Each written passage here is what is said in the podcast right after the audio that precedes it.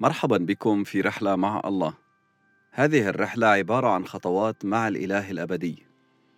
عزيز المستمع، عزيزتي المستمعة، سنتأمل في الكتاب المقدس بشكل متسلسل حتى نكتشف ما يريد أن يقوله الله لنا. تأمل اليوم في أعمال الرسل الإصحاح الثالث والعشرين ومن العدد الثاني عشر حتى العدد الثاني والعشرين. ولما صار النهار صنع بعض اليهود اتفاقا وحرموا أنفسهم قائلين إنهم لا يأكلون ولا يشربون حتى يقتلوا بولس. وكان الذين صنعوا هذا التحالف أكثر من أربعين. فتقدموا إلى رؤساء الكهنة والشيوخ وقالوا قد حرمنا أنفسنا حرما لا نذوق شيئا حتى نقتل بولس. والآن أعلموا الأمير أنتم مع المجمع لكي ينزله إليكم غدا. كأنكم مزمعون أن تفحصوا بأكثر تدقيق عما له. ونحن قبل أن يقترب مستعدون لقتله. ولكن ابن أخت بولس سمع بالكمين فجاء ودخل المعسكر وأخبر بولس. فاستدعى بولس واحدا من قواد المئات وقال اذهب بهذا الشاب إلى الأمير لأن عنده شيئا يخبره به. فأخذه وأحضره إلى الأمير وقال استدعاني الأسير بولس وطلب أن أحضر هذا الشاب إليك وهو عنده شيء ليقوله لك. فأخذ الأمير بيده وتنحى به منفردا. واستخبره ما هو الذي عندك لتخبرني به؟ فقال إن اليهود تعهدوا أن يطلبوا منك أن تنزل بولس غدا إلى المجمع كأنهم مزمعون أن يستخبروا عنه بأكثر تدقيق. فلا تنقد إليهم لأن أكثر من أربعين رجلا منهم كامنون له قد حرموا أنفسهم أن لا يأكلوا ولا يشربوا حتى يقتلوه. وهم الآن مستعدون منتظرون الوعد منك.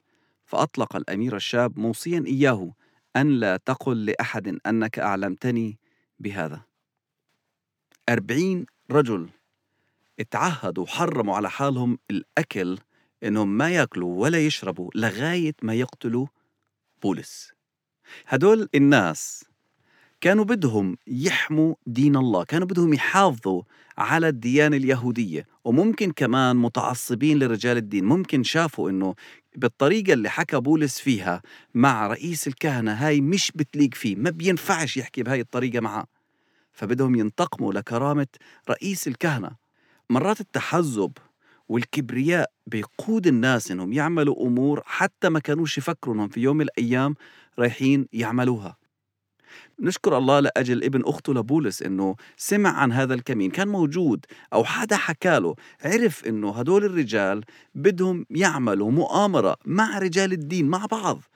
رجال الدين اللي مطلوب منهم إنهم يحافظوا على وصايا الله ويساعدوا الناس إنهم يعرفوه ويتوبوا عن خطاياهم. هم من نفسهم اللي بيساعدوا هدول الرجال إنهم يرتكبوا جريمة قتل. وطبعا هذا مش شيء جديد. تقريبا من عشرين سنة صلبوا المسيح.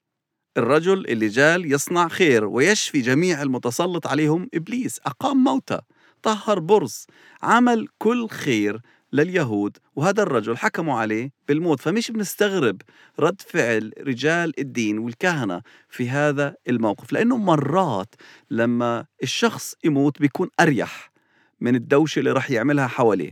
هيك بيفكروا. في هذا النص في فكرتين بيلفوا جواي. أول فكرة كان ممكن الله ينقذ بولس بطريقة مختلفة طريقة فوق طبيعية. ليش مش ممكن يكون؟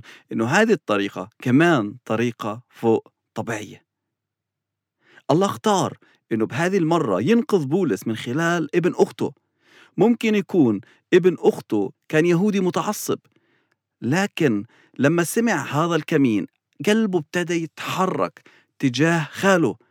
وقرر إنه يعمل شيء مختلف. فكانت هذه مش بس فرصة علشان حياة بولس تنقذ لكن كمان فرصة علشان هذا الشاب يعمل شيء من أجل الله ويروح في الطريق الصحيح. الله فريد بيعمل الأمور بالطريقة اللي هو بده إياها. وهذا بيخليني أفكر إنه مرات كثيرة لما إحنا بنصلي لأمور معينة بنتوقع أو بدنا الله يجاوبنا عليها بالطريقة اللي إحنا بنعرفها. زي مثلا أنا يا رب محتاج شفاك لكن كل اللي في راسي إنه الله يشفيني بس في معجزة وأنا في بيتي. لكن قصد الله إن أنا أكون بروح للدكتور. أو العكس. أو مثلا أنا محتاج أسدد ديوني وكل اعتمادي على والدي إنه يساعدني على والدتي. إن أنا أخذ قرض. لكن هدف الله إن أنا ما أدخلش في دين علشان دين لكن أدور على شغل وأشتغل عشان أسد ديني. عزيزي المستمع عزيزتي المستمعة طرق الله فريدة. عشان نعرف طرقه محتاجين نكون في علاقة قريبة معاه. وهو بيحب إنه يورينا الطرق اللي هو أعدها علشاننا. ومرات بيعملها زي ما عمل مع بولس وهو موجود في الأسر. مش عارف اللي بيصير لكن الله بعت شخص تاني يجيب هذه الرسالة. وأعتقد هذا كان بيتطلب كمان فعلا إنه بولس يميز إنه لازم ابن أختي يروح للأمير ويحكي له لأنه هذه هي إرادة الله. مش يروح بتجبر ويدخل في المكان ويقول الله رح ينقذني. كله معتمد على العلاقة الشخصية بينك وبين الله وتمييزك إذا كان هذا الشيء من الله أو مش منه. الشيء الثاني مرات كثيرة ناس بتغضب علشان إلهها وعلشان دينها زي ما إحنا شفنا في هذا النص. لكن اتأكد أنه الله بيعرف يدافع عن حاله. إحنا مطلوب منا نحكي عن إيماننا. ممكن نناقش وندافع لكن تأكد أنه مش مطلوب منك أنك تستخدم إيديك أو تكون عنيف أو تلعن علشان تحمي إيمانك. لأنه الله قادر أنه يثبت حاله قادر أنه يزور الناس بأحلام ورؤى ويوريهم إنه هم غلطانين. إحنا مش مسؤوليتنا ندين الناس ولا مسؤوليتنا نحكم عليهم.